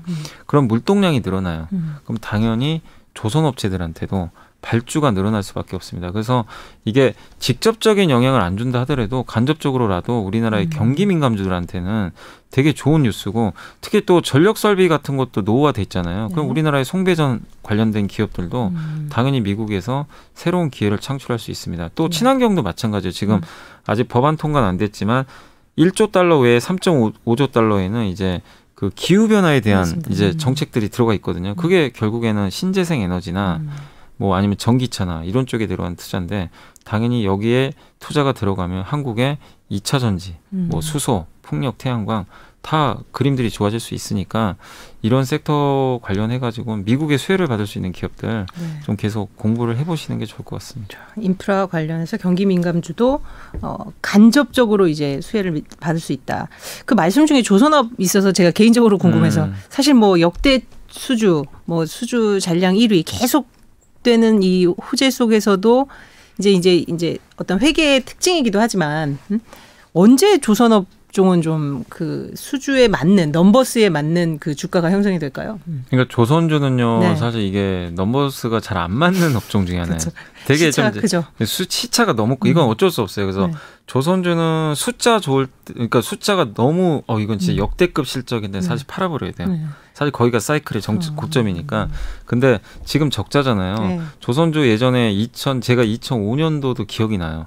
그때 수주가 엄청나게 잘 되는데 딱 두꺼운 숫자를 그러니까 실적을 봤더니 막 적자 나고 막 그러더라고요. 그래서 주가가 빠진 적이 있어요. 그때도 또 비슷했던 게 그 배를 만들려면 후판이 그 두꺼운 그 철판 있잖아요. 맞습니다. 이걸로 만드는데 그때도 후판 가격이 막 급등했을 때예요. 지금하고 똑같네요. 네, 지금은 비슷했어요. 그러다 그 후판 가격은 바로 반영되거든요. 원가에. 그래서 주가도 부러지고 실적도 부러졌는데 어떻게 됐느냐. 주가가 그 후로 몇 배 올라갔죠. 예. 결국엔 조선주는요. 원가도 중요하지만 제일 기본은 수주입니다. 근데 지금 수주는 역대급으로 잘 나오고 있고요. 신조선가라고 그러는데 성가입니다. 배를 이제 발주할 때 받을 수 있는 이제 성과인데 이것도 매주 지금 데이터를 체크해 보니까 계속 올라가요. 중고 성과도 계속 올라갑니다. 그러면은 큰 흐름에 있어서는 조선주는 걱정할 필요는 없다. 그래서 이번에 어닝 쇼크 나온 거는 오히려 매수 기회가 됐던 것 같고 다만 이제 좀 그 한국조선해양이나 이런 기업들이 삼성중공업도 이렇게 주가가 부진한 게요. 조선 업황이 안 좋아서가 아니라 각각의 개별적인 좀 문제가 하나 있어요. 한국조선해양은 현대중공업이 자회사인데 상장을 해요. 맞습니다. 우리 항상 또 상장하면 지주사 가치가 좀 떨어지잖아요. 그렇죠. 희석되는 이슈. 그러니까 이게 또 좀 약간 짜증나는 이슈긴 한데 그게 있으니까 안 사요 사람들이. 차라리 현대중공업 상장하면 사자.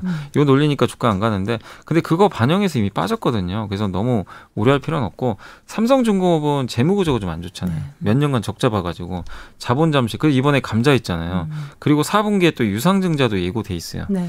재무 이슈가 좀 있다 보니까 사람들이 아 저거 끝나고 사자.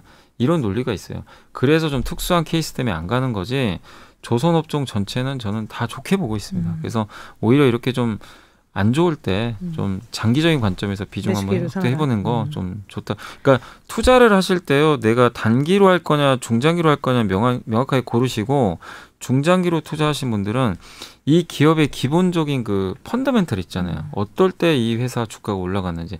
조선은 수주예요. 그게 맞다라면은 저는 매수하는 게 오히려 맞다. 이렇게 보고 있습니다.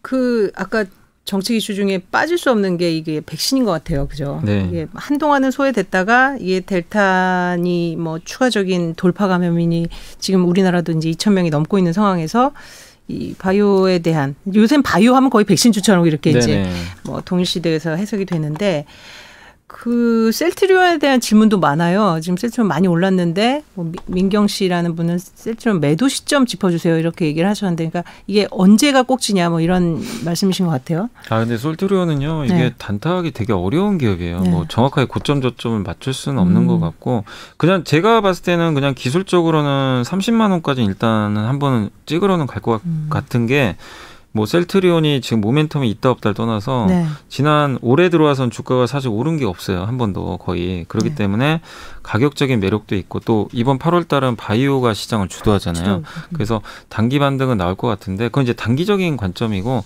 중장기적으로 봤을 때는 결국엔 레키노라주가 지금 브라질에서도 오늘 승인을 받았어요. 좀 전에 나온 소식인데. 예. 치료제를 만들었다는 건 저는 정말 의미 이게 일각에서는 아니 뭐 이제 백신 나오고 코로나 완화되면 치료제가 무슨 의미가 있냐 이런 분도 계시는데 그렇게 보시면 안 될 것 같고 셀트리온은 복제약을 만드는 기업이에요. 원래 그 신약을 만드는 회사가 아닙니다. 바이오시밀러가 그거잖아요.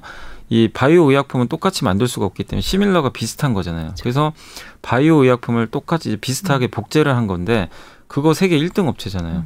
근데 그래서 많은 분들이 이 신약에 대해서는 좀 약간 뭐 신약도 할 수 있으려나 그런 생각도 하셨는데 이번에 어쨌든 신약을 만들어낸 거예요. 치료제는 신약이거든요. 그래서 이번에 검증을 받았고 또 한 가지가 이 코로나19가 지금 백신이 있어도 델타 변이 바이러스가 막 뚫고 나가버리잖아요. 네. 그럼 결국에 이게 종식이 되려면 제가 봐도 그 예전에 신종플루 할 때 타미플루 나와가지고 결론은 완화됐잖아요. 그 타미플루의 장점이 그냥 먹는 약이잖아요. 경구용. 근데 레키노라주가 지금은 정맥주 사용이라 좀 불편한 감은 있습니다. 병원에 가야 되니까. 근데 지금 임상을 하고 있는 것 중에 하나는 흡입형 있죠. 이렇게. 이렇게 흡입해서 치료할 수 있는 그 약간 변형된 형태로도 임상을 하고 있어요. 이게 만약에 성공하면 또 게임 체인저가 또 될 수 있거든요. 그래서 저는 셀트리온의 그 잠재력은 여전히 좋다라고 생각을 하고 있어요. 치료제까지 봤을 때. 그리고 바이오시밀러도 지금 일본에서 이 어떻게 보면 그 이름이 제가 정확히 안 나는데 헙세템이라는 그 이 바이오시밀러 제품이 나온 지가 꽤 됐는데 이번에 일본에서 오리지널 제품이 있어요. 그게 네. 사실은 유방암 치료제거든요. 그래서 본 제품이 하나 있어요. 신약. 그걸 제치고 일본에서 점유율이 50% 넘었대요. 일본은요. 전 세계에서 이게 무시하면 안 되는 나라인 게 우리나라가 전 세계 그 의약품 시장에서 차지하는 게 1% 정도예요. 네. 근데 일본은 우리의 10배입니다. 10%나 돼요. 엄청난 시장입니다. 근데 거기서 뭐 물론 시장 규모는 정확히 모르겠지만 오리지널 신약을 이기고 1등을 했어요. 이거 굉장히 의미 있는 반전이거든요. 이걸 본다면 저는 좀 셀트리온도 너무 단기 매매 뭐 30만 원 가니까 판다 이거보다도 좀 굉장히 중장기적인 시각으로 한번 들고 가보시는 것도 네. 좀 권유를 드려보고 싶습니다. 지금 시작은 이제 셀트리온으로 말씀드렸습니다만 이제 백신 관련한 여러 관련주들이 있잖아요. 네. 지금은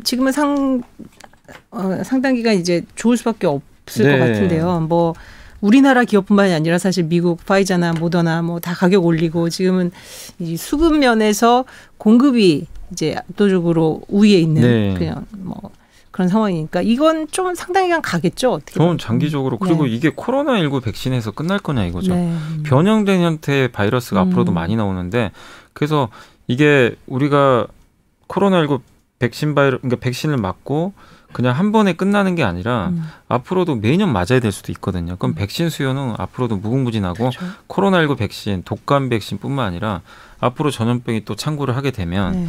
이 수요는 엄청나게 늘어날 수밖에 없는데 저는 그래서 백신 산업은 정말 좋게 보고 있고 문재인 대통령도 이거 전폭적인 지원을 약속했잖아요. 한국이 또 잘해요. 백신을. 세계적인 기업들이 많아요. 삼성바이오도 하죠. 거기다가 지금 SK바이오사이언스 있죠. 또 세계적인 독감 백신 강자 중에 하나가 녹십자 있죠. 녹십자. 예, 거기 한미약품도 공장이 있어요. 그래서 워낙 잘하는 분야이기 때문에 백신을 직접 개발을 못한다고 하더라도 CMO도 워낙 잘하기 때문에 그런 관점에서 보면 한국의 경쟁력은 더욱더 저는 올라갈 수밖에 없다고 생각합니다. 그래서 이게 너무 단기적인 시각으로 보지 마시고 너무 올랐으니까 좀 조정은 나올 수 있다 하더라도 한국의 백신 경쟁력은 너무나 뛰어나다. 그래서 저는 몇 년, 뭐 2, 3년 정도 장기 투자하시는 것도 저는 좋다라고 생각합니다. 그러니까 반도체와 마찬가지로 백신도 오래 가져가야 네, 오래 가져가야 될 것 같습니다. 짚어보시고 그 델타 변이 걱정이 많아요. 사실은 한동안은 뭐 경기 과열을 걱정할 정도로 이제 네. 얘기가 있다가 이제 재확산 정말 끈질기죠 코로나 그죠? 네. 그래서 영국이라든지 이태리, 뭐 이탈리아, 미국 다시 이제 폭증하고 있는 이런 상황인데 혹자들은 이미 이게 이제 경험한 거기 때문에 제한적으로 영향을 미칠 거다라는 얘기가 있고 아니다 이게 장기화되면서 또 다른 반등을 더 누르는 힘이 될 것이다. 뭐 이사님은 어떻게 보세요? 좀?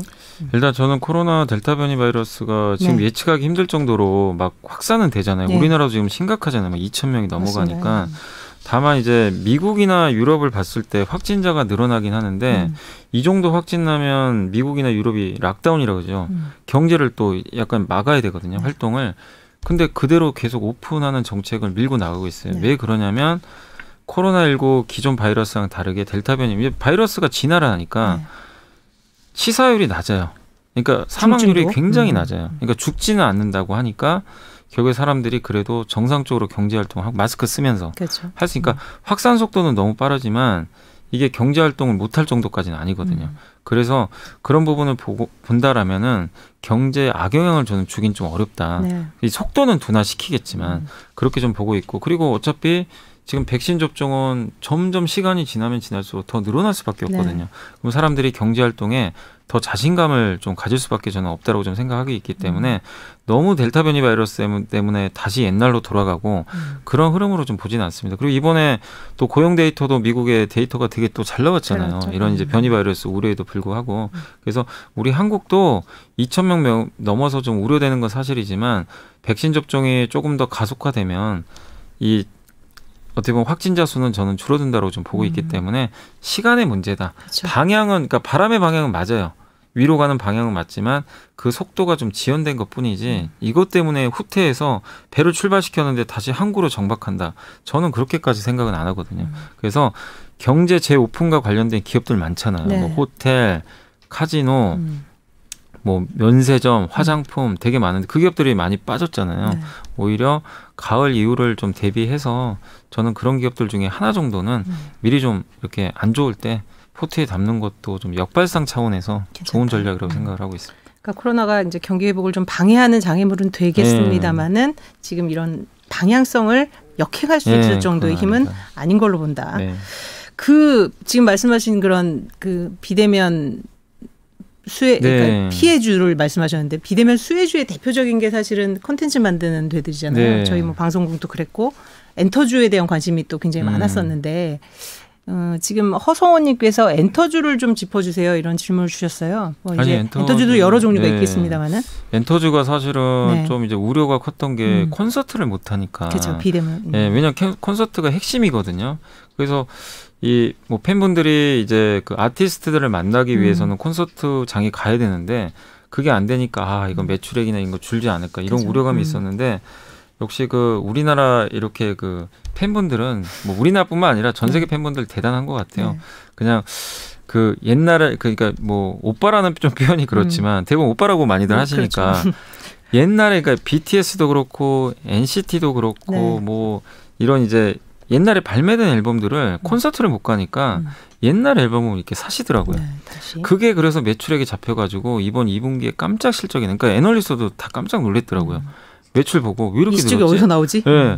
옛날 구작 앨범을 산 거예요. 근데 당연히 들으려고 사진 않았겠죠. 왜냐하면 집에 CD 플레이어가 거의 다 없거든요. 듣기 힘들어요. 근데 그래서 저도 저희 딸한테도 물어봤어요. 그러니까 저희 딸도 이제 좋아하는 그 오빠가 있으니까 사요. 어디 좋아하세요? 뉴이스트라는 그룹이 있어요. 예. 거기에 이제 황민현이라는 친구를 너무 좋아하는데, 네. 근데 야, 너 이거 우리 집에도 CD 플레이어가 없어요. 네. 너 이거 왜 사? 그랬더니 물어봤더니. 그 안에 사진 때문에 산대요. 예. 거기에 사진이 각각 다 다른가 봐요. 네. 근데 이게 맞습니다. 제가 너무 공감. 여기 앞에서 좀 네. 격하게 공감하시는데, 네. 근데 그거를 이제 다들 몰랐던 거죠. 네. 근데 콘서트에서 못 만나니까 옛날 구작이라도 사자. 그래가지고 이 매출이 늘어났는데 또 한 가지가 온라인 콘서트를 또 할 수는 있잖아요. 온라인 콘서트는 비용 부담이 없어요. 그냥 무제한적으로 사람들이 그냥 접속해서 네. 볼 수 있으니까 비용은 줄죠. 매출액은 일정 보장되죠. 그리고 콘서트는 또 재개되지 않을까 언젠간. 이런 기대감까지 맞물려 가지고 주가가 어쨌든 올랐어요. 근데 여기에 기존에 없던 아까 이제 내러티브라는 얘기를 해드린 대로 네. 스토리가 하나 붙어버린 게 네. 갑자기 하이브가 플랫폼 비즈니스라는 걸 갖고 왔잖아요. 위버스라는. 그렇죠. 옛날에는 이 위버스를 이용하지 않고 많은 팬분들이 뭐 오빠랑 소통을 한다거나 아니면 뭐 이렇게 굿즈를 산다거나 이럴 때는 팬카페에 가입을 해가지고 했거든요. 이거는 이제 팬카페하고는 사실 그 소속사는 별개니까 소속사가 돈 버는 구조는 아닌데 위버스가 이걸 가져온 거예요. 그럼 이 안에서 위버스는 수수료를 먹을 수가 있어요. 이 플랫폼 안에서. 그리고 1대1 채팅을 하기 위해서는 여기 또 일정한 정액제로 가입을 해야 되는데 이거 DOU라는 서비스가 있더라고요. 이걸 SM이 만들었어요. 근데 이러면은 물론 실제로 1대1 채팅하기 어렵지만 이 여기 소속 연예인들이 그 1대 다수의 메시지를 보낼 수가 있대요. 그렇죠. 그럼 한 달에 5,000원 내면 메시지를 나는 받는 거예요. 그럼 이거는 구독 경제가 또 되는 거거든요. 그럼 여기에 이거 이제 플랫폼 아니야? 여기 스토리가 딱 입혀지니까 갑자기 이제 주가들이 불을 뿜기 시작하더라고요. 그러니까 스토리하고 이 넘버스가 같이 결합을 해버린 거예요. 근데 이게 앞으로 지속될 가능성이 저는 높다고 봅니다. 네. 이제 시작인 것 같아서. 그래서 신인 연예인들만 잘 발굴만 더 계속 해주면, 왜냐하면 이 연예인들이 전성기가 지나면 당연히 매출이 떨어질 거 아니에요. 네. 신인들만 잘 발굴을 해준다면 우리나라의 엔터 산업은 정말 계속 좋을 수밖에 없다. 왜냐하면 한국인만 좋아하는 게 아니라 전 세계가 한국의 케이팝을 너무 좋아하잖아요. 그래서 이번에 그 또 이슈 중에 하나가 SM 매각. 네, 그게 맞아요. 또 이제 또 약간 더 화제가 됐었잖아요. 네. 뭐 업계에서 소문 없습니까? 어디? 아니 근데 그거를 정확히 알기는 어렵고 네. 카카오랑 CJ가 유력하다. 네. 두 회사 중에 하나가 하지 않겠냐. 이게 서로, 왜냐면 카카오도 카카오 엔터가 있고 CJ도 자체적으로 엔터 사업을 하고 있잖아요. 네. 그래서 두 회사 중에 하나가 유력하지 않겠나 하는데 아직까지는 결정된 게 없기 때문에 네. 좀 지켜보시면 좀 좋을 것 같고 다만 한번 SM 주주분들은 그건 좀 체크해 보세요. 네. SM의 그 임원 중에 권보아 씨가 있잖아요. 권보아 씨. 보아가 예. 임원이잖아요. 네, 네. 근데 그 지분을 판 것 같더라고요, 일부. 아, 그래요? 전자공시 한번 확인해 보세요. 그래서 그건 한번 체크를 한번 그건 해보시면. 내부자 그 공시하거든요. 예, 임원들은 예, 무조건 공시하게 돼 있어요. 그건 한번 체크해 보시는 게 좋겠어요. 권보아 씨의 지분 매각 한번 보자.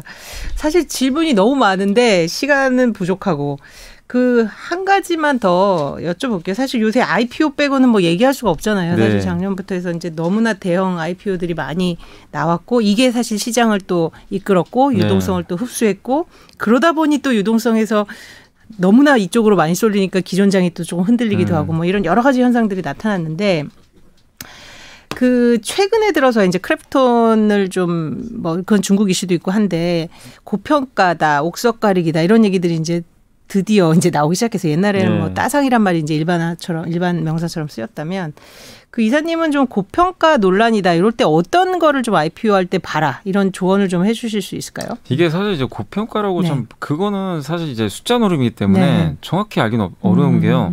사실 보면요 카카오뱅크는 고평가 아니었나요? 엄청난 고평가죠. 은행으로 그러니까 보면 은행으로 보면은 엄청난 고밸류. 여기서 한 애널리스트는 청약하지 말라고 아예 보고서에 써버렸어요. 은행으로 보면 너무 비싸다. 고밸류다. 근데 보기 좋게 틀려버렸어요. 그렇죠? 사실은 완전히 급등을 해버렸고 크래프톤은 이제 시총 24조에 이제 공모가를 했는데 이것도 비싸다는 논란은 있긴 있었는데 그래도 국내에서 가장 많은 돈을 버는 네. 게임 회사 중에 하나니까. 뭐 NC랑 이렇게 비교해보면 물론 PER은 높지만 어느 정도 용인할 수도 있는 부분이었거든요. 그래서 네. 이게 무조건 고밸류다 아니다. 이거에 대한 평가는 상장을 해봐야 되는 것 같아요. 그래서 너무 PER보다도 네. 제가 공모주 청약할 때 좀 말씀드리고 싶은 거는 네. 첫 번째가 그거예요. 첫 번째. 이 회사가 속한 그 당시의 산업 있잖아요. 네.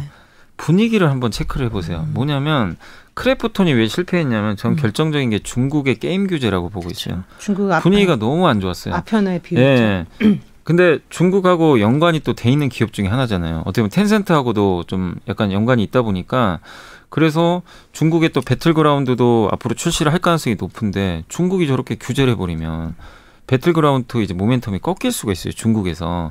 그러다 보니까 이게 상장을 앞두고 그런 안 좋은 이슈가 생기니까 투자자들이 봤을 때는 매력이 떨어지는 거죠. 그렇죠. 하필 이럴 때 작년에 상장했으면 또 달랐을 수도 있어요. 사실 분위기가 완전히.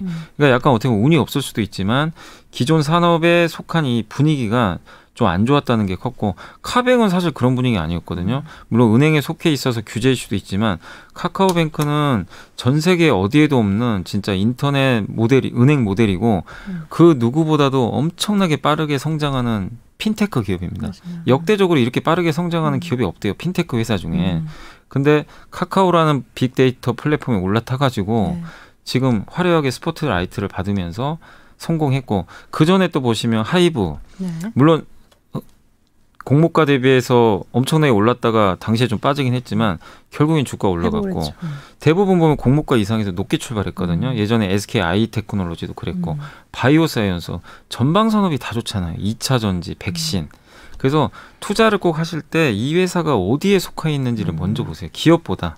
얘가 전통산업에 속해 있는 건지 네. 아니면 성장산업에 속해 있는 건지 이거를 먼저 보시고 판단하시고 두 번째가 네. 기관들도 경쟁을 하잖아요. 물량을 그렇죠. 받기 위해서.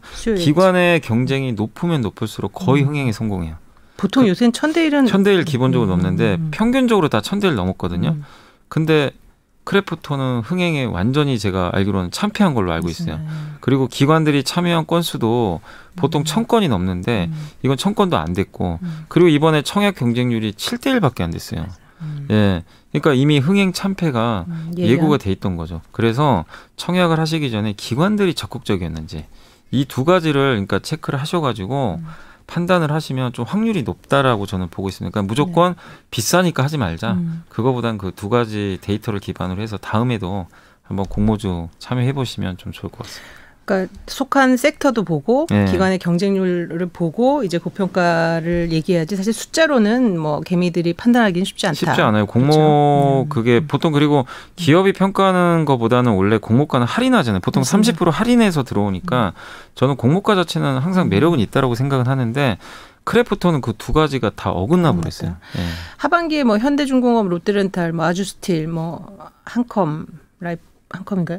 뭐 여러 개 있는데 좀 저 이사님이 개인적으로 좀 주목하시는 그런 IPO 종목이 있으신가요? 당연히 저는 뭐 카카오페이죠. 카카오페이. 카카오페이하고 네. 지금 그러니까 남아있는 대여는 딱 두 개밖에 없어요. 그러니까 네. 아주 큰 거는 카카오페이하고 LG 에너지 솔루션입니다. 네. 네, 에너지 솔루션은 시총 100조 얘기 나오니까 진입하기가 참 솔직히 쉽진 않을 것 같긴 하지만 네. 어쨌든 LG 에너지 솔루션이 있고 카카오페이는 시총 10조 원대 정도 얘기가 나오더라고요. 근데 네. 이것도 뭐 공모가 논란 때문에 일단은 좀 미뤄졌죠. 하반기로 미뤄졌지만 그래도 카카오뱅크가 성공했잖아요. 또 카카오페이는 저는 흥행 성공할 거로 보는 이유 중에 하나가 결제 시스템을 갖고 있는 데다 약간 엔트그룹 모델이에요. 네. 사실은 중국에. 거기에 증권이 붙어있죠. 보험도 붙어요. 그러니까 은행 말고 다른 비즈니스가 붙어있기 때문에 굉장히 좀 흥행에 한번 좀 성공하지 않을까 해서 좀 수익성을 좀 다변화할 네. 수 있을 가능성이 충분한 기업들. 네. 그래서 예. 카카오페이는 한번 기대를 해봐도 좀 좋을 것 같습니다. 네. 오늘 사실 질문 더 많은데 제가 너무 오래 잡아둔 것 같아서 이 정도로 마쳐야 될 것 같습니다. 일단 지금 장 뭐 하여튼 3,300선만 만나면 지금 고개를 숙이고 네. 있고 이제 결국 외국인이 관건이다 뭐 이런데 마지막으로 좀 뭘 확인해야 이제 돌아올까? 좀 지금 글로벌 주식시장과 좀 괴리가 돼 있는 우리 시장을 뭐가 변곡점이 될지 좀 한번 좀 짚어주시고 마무리를 하겠습니다. 그러니까 사실은 이제 반도체 말고요. 다른 이슈로 보면은 가장 남아있는 악재 중에 하나는 테이퍼링밖에 없는 것 같아요.